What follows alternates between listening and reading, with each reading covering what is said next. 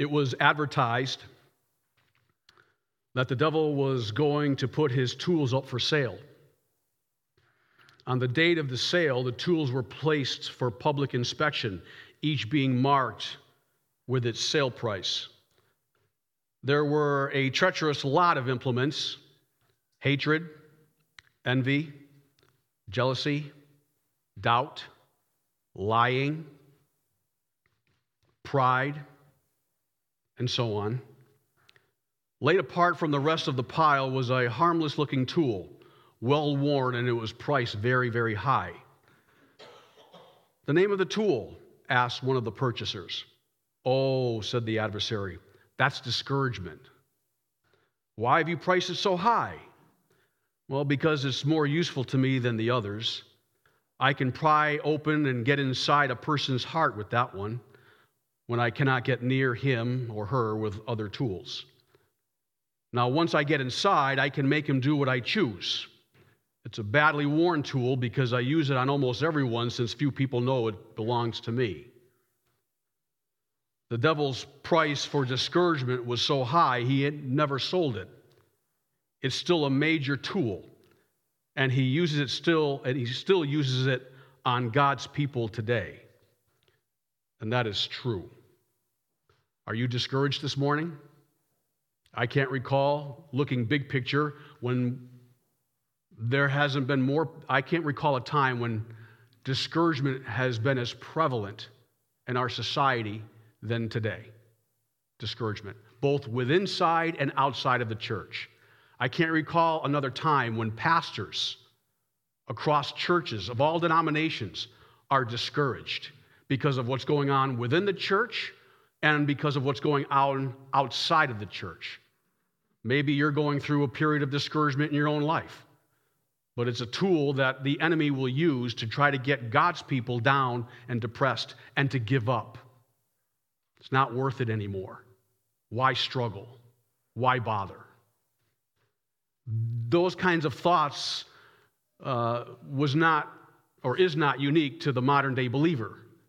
It was prevalent in the earliest church when those who were leading the church had to experience or experience such discouragement. One of the individuals who was discouraged in his life was the apostle Paul. We don't often think, or I never would really think of the Apostle Paul as someone who was discouraged in his life, but he was discouraged. He was discouraged in his mission and sharing the good news of Jesus Christ to other people. He got discouraged. See, well, how do you know that? Well, the passage we're going to look at this morning is going to show uh, that he was discouraged. Actually, what I'm going to do is set the context to show you that he was discouraged. The passage we're going to look at this morning is going to show what God does when his people are discouraged. So, when we look at his Paul's discouragement, we have to see where he is going and where he's going to be ministering and serving. And that is the place, a city called Corinth. What is it about this city, Corinth, that Paul is going to? Corinth was named from the currant, a type of grape that grew in abundance in the vicinity. Corinth, Corinth, Corinthians, Corinthians. That's where the name came from. The city is situated about 40 to 50 miles west of Athens, Greece. It was the capital of the province of Achaia, the Roman province of Achaia, and the third largest city in the Roman Empire in the first century AD, next only to Rome and Alexandria in Egypt. It is said to have had a population of about 200,000 people, at least 20 times that of Athens. It was huge. For a modern day, for a, an ancient city in the first century, that's enormous. Uh, at least 200,000 people. It was, it was close to Sioux Falls in terms of population. Corinth was known as a wealthy city due to its tariffs and commerce and as a crossroads for the ideas and traffic of the world. By the first century, Corinth had become the foremost commercial center in southern Greece. Roman law, culture, and religion were dominant in Corinth, and Latin was the city's official language.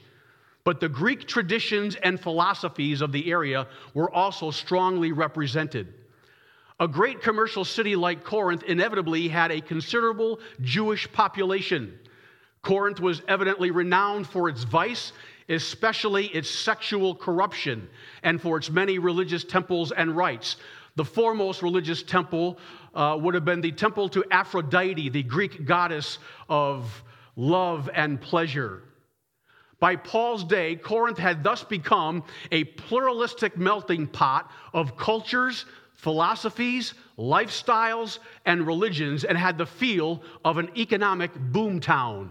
It was the Las Vegas of its time. We call Las Vegas Sin City. Corinth was Sin City in the first century world. That was Corinth. Paul may not have anticipated encountering much receptivity to his message in Corinth because of its prosperity and reputation for immorality. So he is very likely to be discouraged at this particular time because he's going to a very large city that was known as Sin City, to use our language. How many of you, if you were to go to Las Vegas, how much success do you think you would have if you were going to Las Vegas to preach the gospel? You could be successful in doing so, but how successful do you think you would be in doing so? Are people going to Las Vegas to on a spiritual retreat? No. Okay? That's Corinth. So Paul may have had doubts as to how much success he was going to have as he was going to Corinth. This could have been a discouraging element in his life, but that's not the only reason why he would have been discouraged. There's another reason why he would have been discouraged. We see in Paul's letter to the church at Corinth, we see this he writes, And I, brethren, when I came to you, did not come with excellence of speech or wisdom, declaring to you the testimony of God. For I determined not to know anything among you except Jesus Christ and Him crucified. I was with you in weakness, in fear, and in much trembling. He was afraid when he went to Corinth. He was afraid while he was in Corinth. You say, Well, why would he be afraid? Well, remember, he has been ministering in Greece. He was in Philippi. He was in Thessalonica. He was in Berea. And what happened when he was there? He was being persecuted. He was being beaten. Now he's going to a city that was bigger than all of them, and he's concerned about what may happen to him there. Logical? Yes, it is. This could be a discouraging element of the Apostle Paul, but that's not it. There's more. What else about the Apostle Paul? The Apostle Paul is traveling alone. Read Acts 17, 14 to 16. This is what took place previously. Then immediately the brethren sent Paul away to go to the sea. He was in Berea here. And so they sent Paul away to go to the sea. But both Silas and Timothy, his traveling companions, remained in Macedonia. So those who conducted or guided Paul brought him to Athens, and receiving a command for Silas and Timothy to come to him with all speed, they departed. So now he, he travels alone. Now, while Paul waited for who? Silas and Timothy at Athens, his spirit was provoked within him when he saw the city was given over to idols, and he starts witnessing to the people in Athens. He gets rejected in Athens. So now he goes from Athens to Corinth by himself. So this is the context that Paul is in. He is traveling alone, he is afraid to a city where he doesn't think he's going to have much success. Paul is discouraged. He's discouraged. So, this is a necessary, uh, these are necessary details and components to, to put this passage we're about to look into in its proper context. Now, with this in mind, we have the question for our passage How will God encourage his people to persevere, to keep going, not give up, don't quit in their mission in times of persecution, in times of struggle, in times of adversity, in times of difficulty? What is God going to do to his people in order to keep them going when they don't want to go any further in the mission? This is a message for the church today. How will God encourage his people to persevere in their mission in times of persecution? Number one, remember, he's alone. Number one, God will often encourage his people to persevere in their mission in times of persecution by blessing them with new friendships that are based on common interests and shared experiences. Verses 1 to 4. After these things, Paul departed from Athens and went to Corinth. Remember, he's alone. And he found, just so happened to find, and he found a certain Jew named Aquila, who was born in Pontus, who had recently come from Italy with his wife Priscilla. Why? Because Claudius, the Roman emperor, had commanded all of the Jews to depart from Rome. And he, Paul, came to Priscilla and Aquila. So, because he, Aquila, was of the same trade, he, Paul, stayed with them and worked for by occupation they were both tent makers. And Paul reasoned in the synagogue every Sabbath and persuaded both Jews and Greeks. Here's the Apostle Paul. He's scared, he's alone, he's discouraged, and the first thing that God does is he sovereignly, providentially leads him to two individuals who have a common interest and shared experiences with him. They are both tent makers. Coincidence? No. They happen to work at the same trade, so they have something in common, which could be the basis of forming a new friendship. But that's not all. They also have shared experiences. What were the shared experiences? Well, what happened to Priscilla and Aquila? They had to leave their land because of a conflict between Jews and Christians over Jesus Christ. And the emperor didn't want to have this, this tumult and this issue these, these Jews were causing in, in Rome, so he expelled them. Now, what was Paul's problem? Everywhere he went preaching the gospel, there were Jews who were dispelling them from the place where he was preaching the gospel. So they had a lot in common, didn't they? This is what God is doing to encourage his child in the mission. He's going to sovereignly and providentially lead him to people who have the same interests, uh, common interests, and shared experiences, so a new friendship will form and he will be encouraged in the process and not give up. Do you see it? That's what God is doing here. You say, Are you sure that, that they actually form a friendship? They did. Listen to what Paul writes in Romans 16, verses 3 and 4. He writes to the church at Rome and he says, Greet Priscilla and Aquila, my fellow workers in Christ Jesus, who risked their own necks for my life, to whom not only I give thanks, but also the churches of the Gentiles. These two individuals, Priscilla and Aquila, were willing to save their lives, uh, to risk their lives for Paul. And I'm reminded of the words in John 15, 13 greater love has no one than this, than to lay down one's life for his friends. That's exactly what Priscilla and Aquila were going to do. All of this simply to say that when God wants to encourage his child, his people, to continue in their mission that God has called them to in difficult times, he will often bring another person in your life who have the same interests and same experiences as you, so that this will be a, a basis where new friendships can be formed. So you're not alone. And this is a form of encouragement for Paul. Has that ever happened in your life? Can you recall a time when you were discouraged and someone came into your life that you may have had similar experiences and shared interests? That, has that ever happened to you? Maybe it hasn't.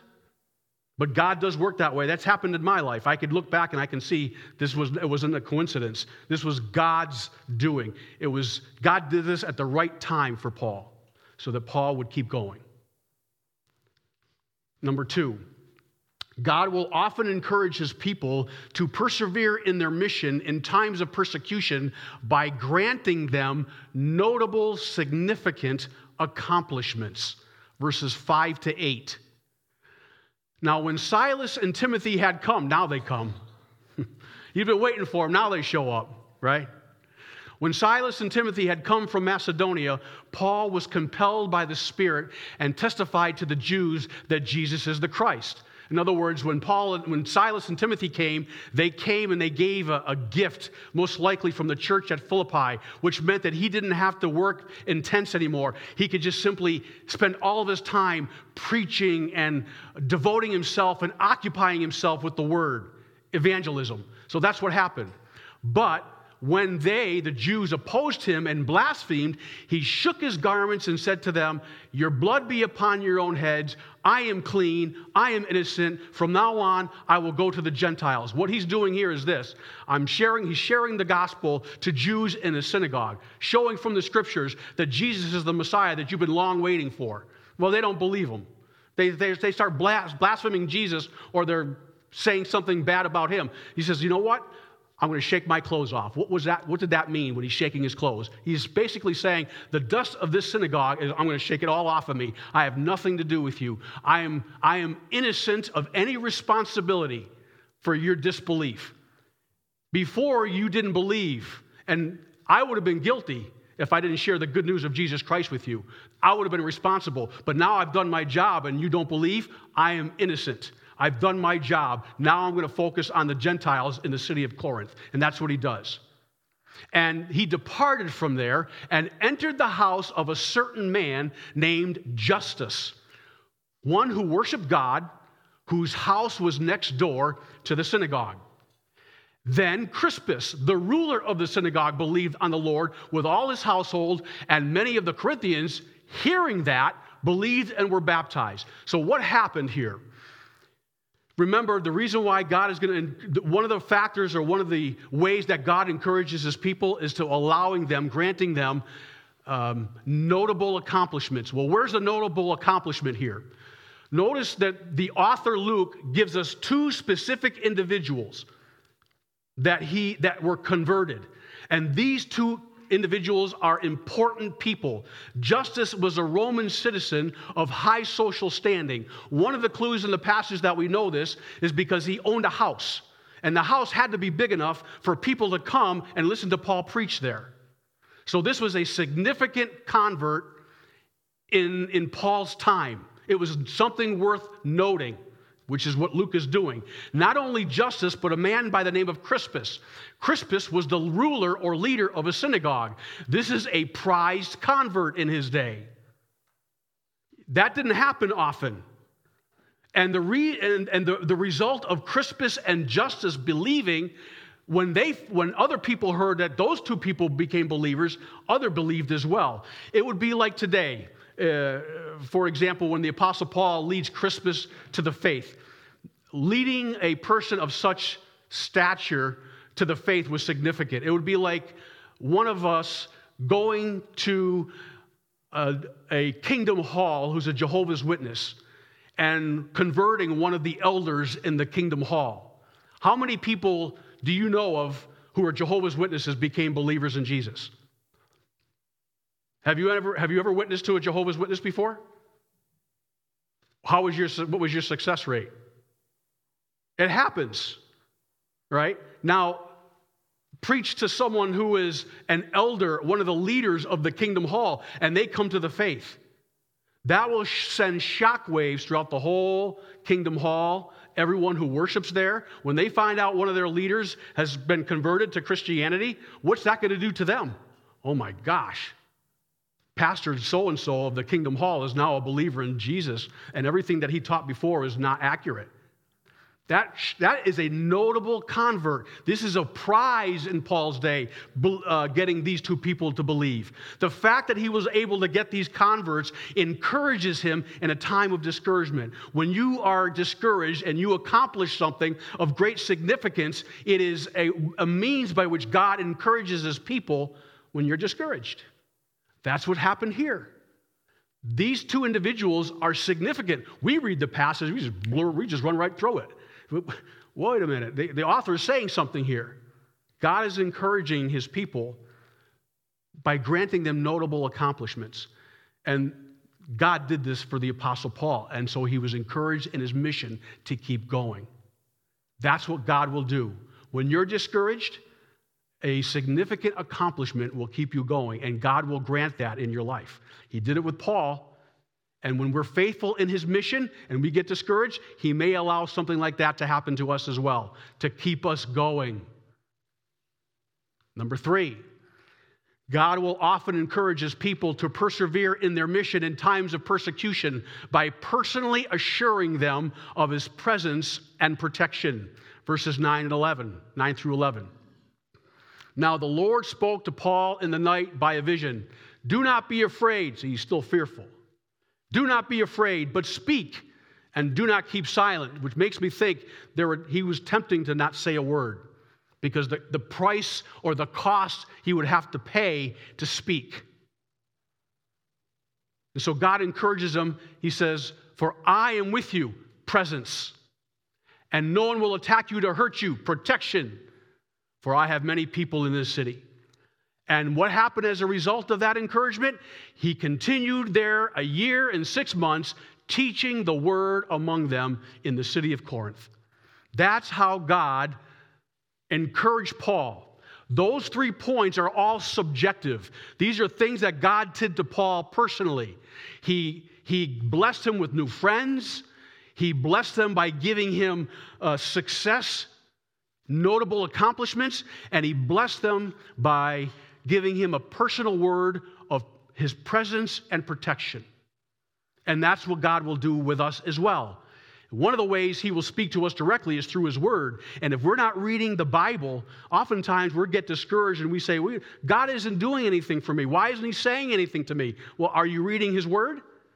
Because if you don't read his word, you're depriving yourself uh, of a source by means he will give you an encouraging word. Personally, we worship a personal God.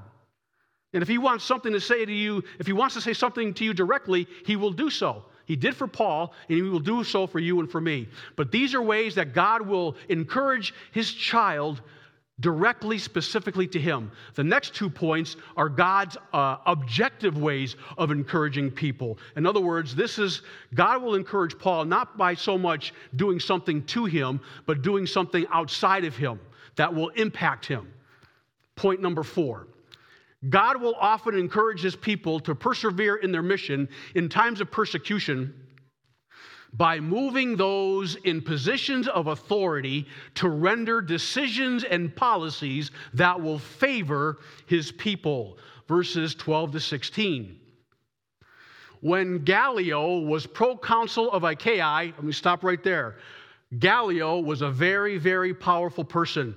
He was a Roman representative Earlier on, when we looked at Paul, when he was in Philippi and Thessalonica, there were magistrates who were, who were rendering decisions, but those were local leaders. This person is a, a governor. Proconsul was a governor. So he was the governor of all the Roman province of Achaia. So whatever decision he makes is most likely going to be copied by other governors throughout the Roman Empire. So this is a significant decision. In fact, Gallio was the brother of Seneca who was in close with the Roman emperor. Seneca was a Roman a philosopher and he was in tight with the Roman emperor. So you can see the political ties here. So Gallio was an important person. So when Gallio was proconsul of Achaia, the Jews, with one accord, rose up against Paul and brought him to the judgment seat. And they were saying, This fellow persuades men to worship God contrary to the law. Now, what's going on here? The Jews are upset that Paul is preaching about Jesus. And so they go to the Roman governor. They want the Roman governor to make a judgment so that Paul could no longer preach what he was preaching. And in the, in the context of the Roman Empire, if you practice an ancient religion, the ancient religion was often protected by the Roman authorities because it was ancient. Judaism was seen as an ancient religion. Judaism existed long before the Roman Empire came to power. So when Rome came to power and they saw Judaism, they looked at Judaism as an ancient religion, and so they were allowed to practice the religion within the empire. The Jews knew that. Christianity, on the other hand, was a new religion. And because it was a new religion, the Romans would not allow new religions to form in the Roman Empire. The Jews knew that as well. So the Jews would therefore go to the Roman governor and say, hey, these, these Jews who believe in Christianity are teaching a new religion contrary to Roman law. So the Roman governor would have to lay down a sentence that would forbid Christianity from actually being preached in the Roman Empire. That's what's going on here. So the Jews are trying to use this to their advantage. So they go to Gallio to say, hey, this fellow persuades men to worship God contrary to the law. Watch what, and when Paul was about to open his mouth to make a defense for himself, what happens? Gallio said to the Jews, If this were a matter of wrongdoing or wicked crimes, O Jews, there would be reason why I should bear with you. But if it is a question of words and names of your own law, look to it yourselves, for I do not want to be a judge of such matters. And he drove them from the judgment seat. Paul didn't have to make a defense. The Roman governor just simply said, You know what? I look at this as simply a dispute among Jews. I don't want to get involved in that, okay? I don't want to do anything. I don't want to make any decision about that. You just go. And he drove them from them. What's the significance of this? It means that the Paul could preach the gospel without involvement of the Roman state. In other words, God moved this political leader who had authority to render a decision and a policy that would not affect Paul from preaching the gospel in the city of Corinth. And when God wants to encourage his people in their mission in a society where the authorities could potentially clamp down on Christianity, God could move those people in positions of power to do the exact opposite and render decisions in favor of his people. That would be an encouragement to the Apostle Paul. That's what's going on here. And the same is true today. Policies and decisions by our rulers today, God can move them to make decisions that are going to be advantageous to the Christian and its mission. He did it for Paul, he can do it today. And finally, number five, God will often encourage his people to persevere in their mission in times of persecution by permitting the authorities to turn a blind eye to the mistreatment of the enemies of his people. Verse 17 Then all the Greeks all the crowds, took Sosthenes, the ruler of the synagogue, and beat him before the judgment seat. But Gallio took no notice of these things. The Roman governor sees Sosthenes, who was a Jewish synagogue leader, probably a leader who was moving or directing the movement against the Apostle Paul. And he gets beaten. And the Roman authority doesn't do, Gallio does do nothing. You say, well, how is that an encouragement to Paul? Well, who was the one who was giving Paul a hard time? It was the Jews. It was the Jews who were giving Paul the most difficult time in Rome, uh, in, in this Roman Empire, in, in Corinth.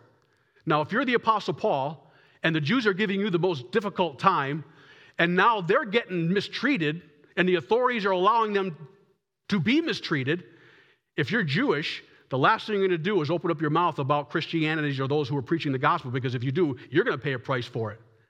That would be an encouragement to Paul, because now he is in Corinth and he's free to preach the gospel, free from Roman state, and free from any persecution from the Jews. And so what happens? So Paul remained a good while in Corinth. That's how God will encourage his people to be faithful and to persevere in their mission in a society where God's people and the movement of Christianity is difficult. That's what God will do. That's how God encourages people. He did it then, and He will do so today. For years, William Wilberforce uh, pushed Britain's parliament to abolish slavery. Discouraged, he was about to give up. His elderly friend John Wesley heard of it and from his deathbed called for pen and paper. With trembling hand, Wesley wrote, Unless God has raised you up for this very thing, you will be worn out by the opposition of men and devils. But if God be for you, who can be against you? Are all of them stronger than God? Oh, be not weary of well doing. Go on in the name of God and in the power of his might, till even American slavery shall vanish away before it. Wesley died six days later, but Wilberforce fought for 45 more years, and in 1833,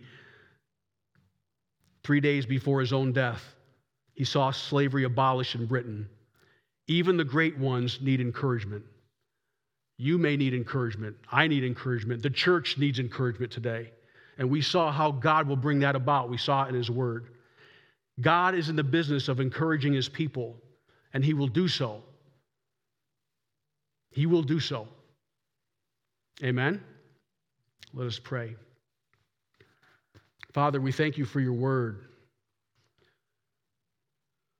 There is truth in your word. You speak to us through your word. And yes, it, it is hard to find your truth, but your truth is there. You tell us, Lord, to, to seek you with all of our heart, soul, mind, and strength. And when we do, you will reveal yourself to us. Lord, we just thank you for your revelation.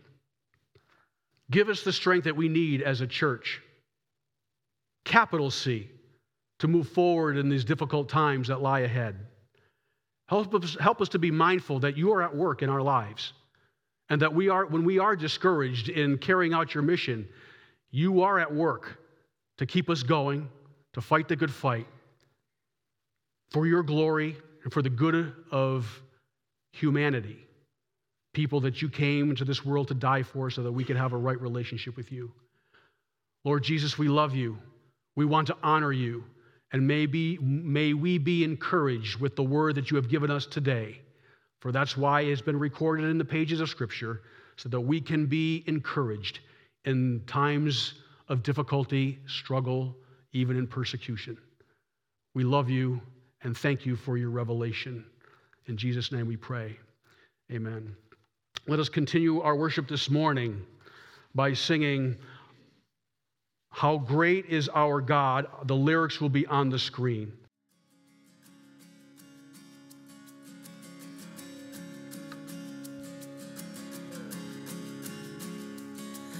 Splendor of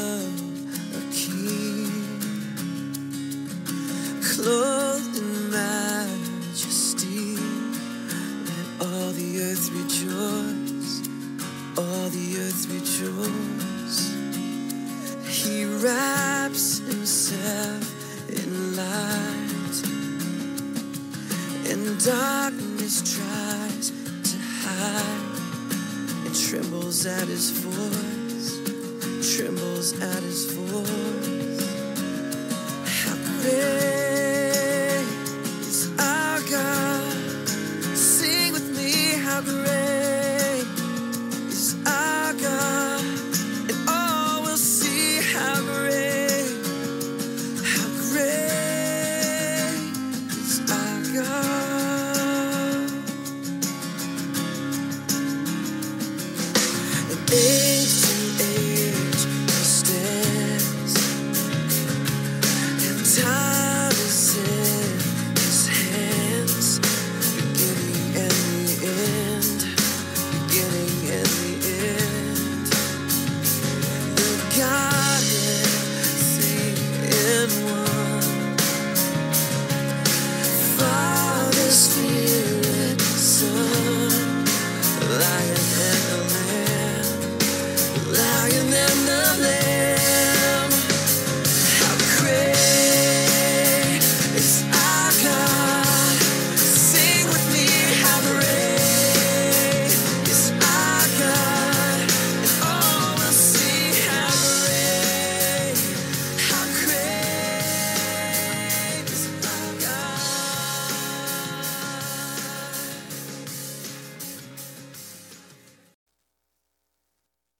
God who encourages his people to keep forward in the mission, to keep forward in what God is calling you to do.